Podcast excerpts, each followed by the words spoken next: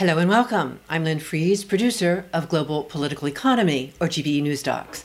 This is part two of a conversation with author Peter Drahos on his forthcoming book, Survival Governance Energy and Climate in the Chinese Century.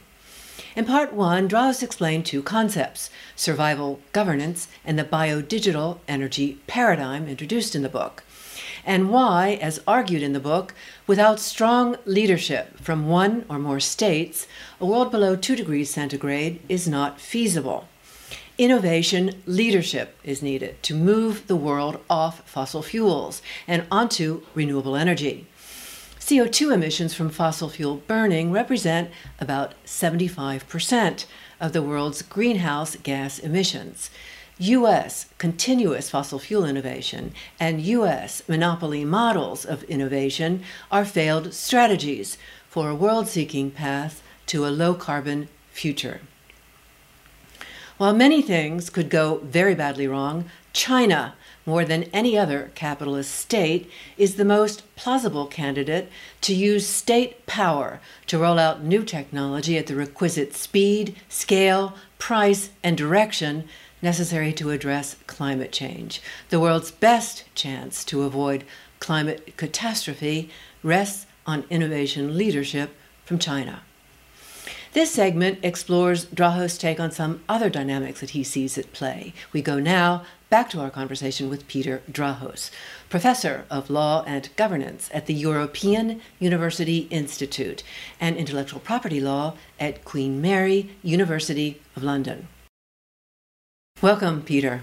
Thank you. Peter, we're talking about energy and climate in a situation where the world's primary energy supply is dominated by fossil fuels, with oil around 32%, gas 23%, coal around 27%, and renewable energy is marginalized at something like barely 2%. Talk about that and the lost opportunity of the 1970s. Look, the oil crisis of, of 73, 74 was one of those great opportunities. I mean, it was seen as an opportunity at the time. Lots of ideas that had been played around with, mainly by scientists in laboratories, the possibility of, of, of solar power, um, which really had become much more doable with uh, the invention of, uh, of course, the semi, the modern semiconductor chip in the 1950s. Uh, tidal power, for example, and wind power, all of these ideas about harnessing the ocean's currents, about harnessing the sun, about uh, harnessing the wind, those ideas suddenly found an opportunity. But the bulk of the funding went into things that ultimately mattered militarily. Most obvious, uh, most obviously, uh, nuclear power, but also it was all about maintaining oil security, which obviously was important both in terms of economic performance as well as as well as for the purpose of fueling uh, war machines. Every year, the International Energy Agency will publish statistics on the percentage of primary energy that we get from coal, oil, and gas and renewable. I should make the point there that the renewable statistic does not include hydropower, which the International Energy Agency classifies separately from renewables. Uh, of course, nuclear power also. It is a statistic that shows that progress has been slow, and that is why I argue in the book that we are in, in the late stages of a climate crisis, and innovation now is really our only hope. You know, had we begun in the 1970s, if we had grasped the opportunity of renewable energy that scientists, some scientists, were, were presenting in the early 1970s, and if we had built on that slowly and, and replaced oil and gas and coal right from the get go, as it were, uh, we would be in a very different position today. Uh, now we're in a position where we have to take radical action and painful action as quickly as we can. Talk about how the IEA, which was uh, established in the wake of the 1970s oil crisis, played into all this. International Energy Agency was described by Henry Kissinger as uh, he was primarily its architect. He described it as a Sputnik moment. It was a Sputnik moment that was really devoted to the oil and gas and coal industry. Its mission primarily was all about maintaining fossil fuel security, it was about maintaining oil security you know, we really should have created an international energy agency that had a much wider brief than simply being about oil security. And that led to a, to a narrow perspective. Over time, it became very clear that the IEA was constantly underestimating the speed at with which renewable energy uh, could develop, and in particular, how it could travel down the cost curve. In other words, renewable the, the, the speed at which renewable energy, the cost of renewable energy came down, uh, tended to surprise uh, IEA analysts. And I think Germany in particular, um, with the support of other European countries, really became worried by this sort of group think mentality at the IEA, where the focus was always on the fossil fuel paradigm with very little attention, serious attention, being given to renewable energy. And so they proposed the creation of uh, IRENA, the International Renewable Energy Agency.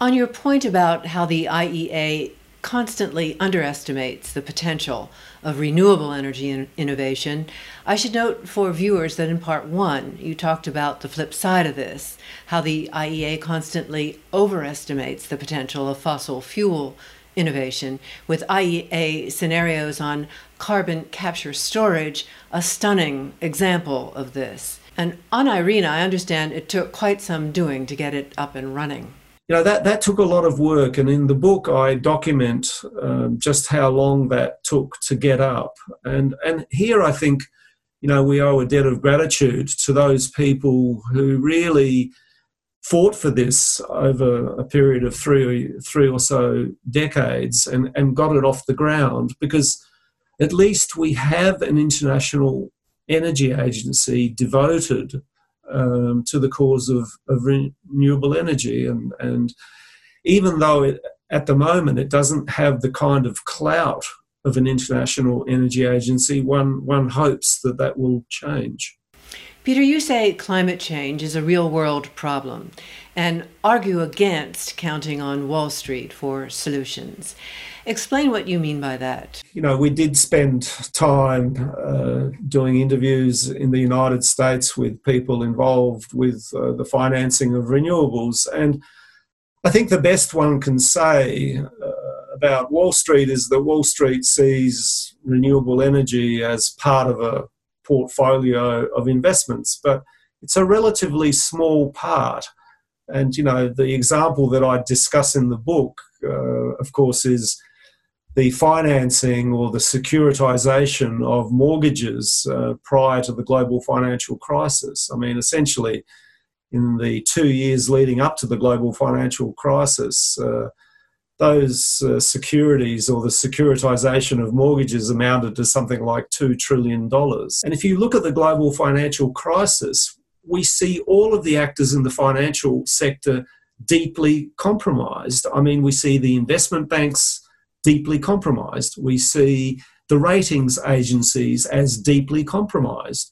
We see the regulators as deeply compromised.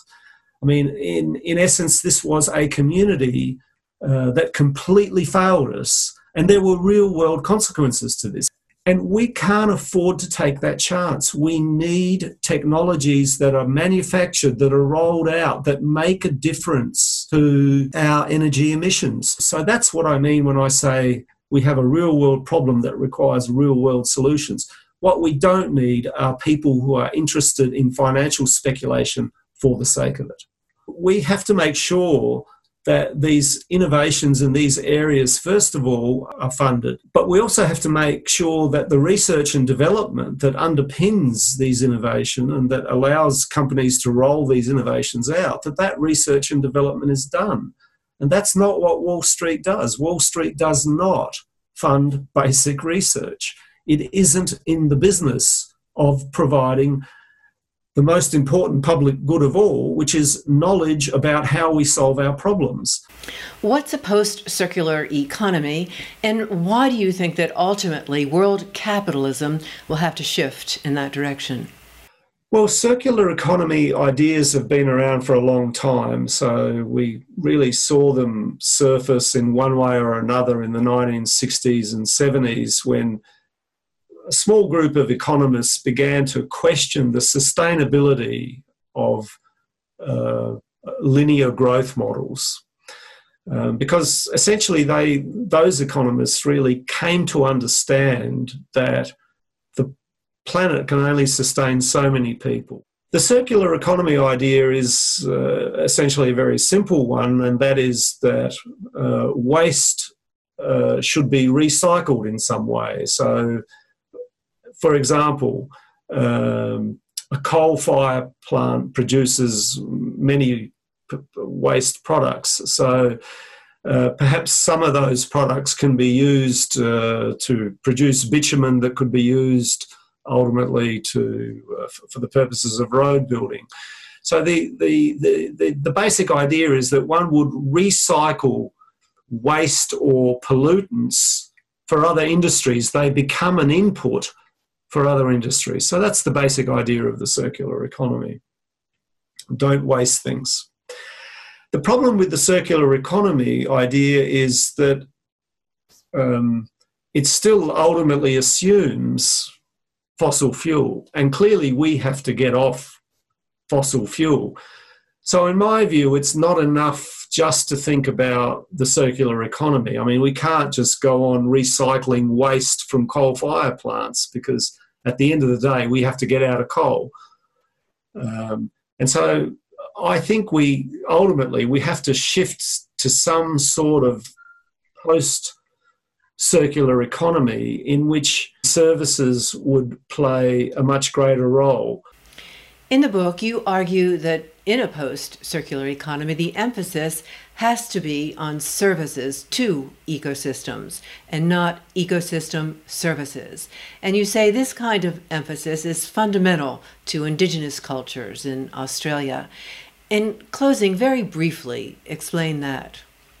Well, this really comes out of another book that I wrote many years ago, uh, in which I looked at um, Australia's Indigenous people and how they had adapted to the Australian environment over a period of 80 or 1,000 years or so. And again, this was the book took a long time because I spent a lot of time hanging around with, with Indigenous groups. And the basic message I came away with was from Indigenous people was we do not own the country, the country owns us. So, this is a very different perception of a relationship that you have with a country. It's a very different value. It's not about how we can turn ecosystems into places where we can put hotels and pretend somehow that's a service. And so uh, I somewhat perhaps simplistically say there's a kind of Goldman Sachs version of ecosystems you know, in which we, we look at them from the point of view of what we can get out of them in terms of exploitation. The real shift that we have to make is in what ways can I be of service to ecosystems? And, and that, that's a huge paradigm shift. Peter Drahos, thank you. Thank you. And from Geneva, Switzerland, thank you for tuning into this episode of GPE News Docs.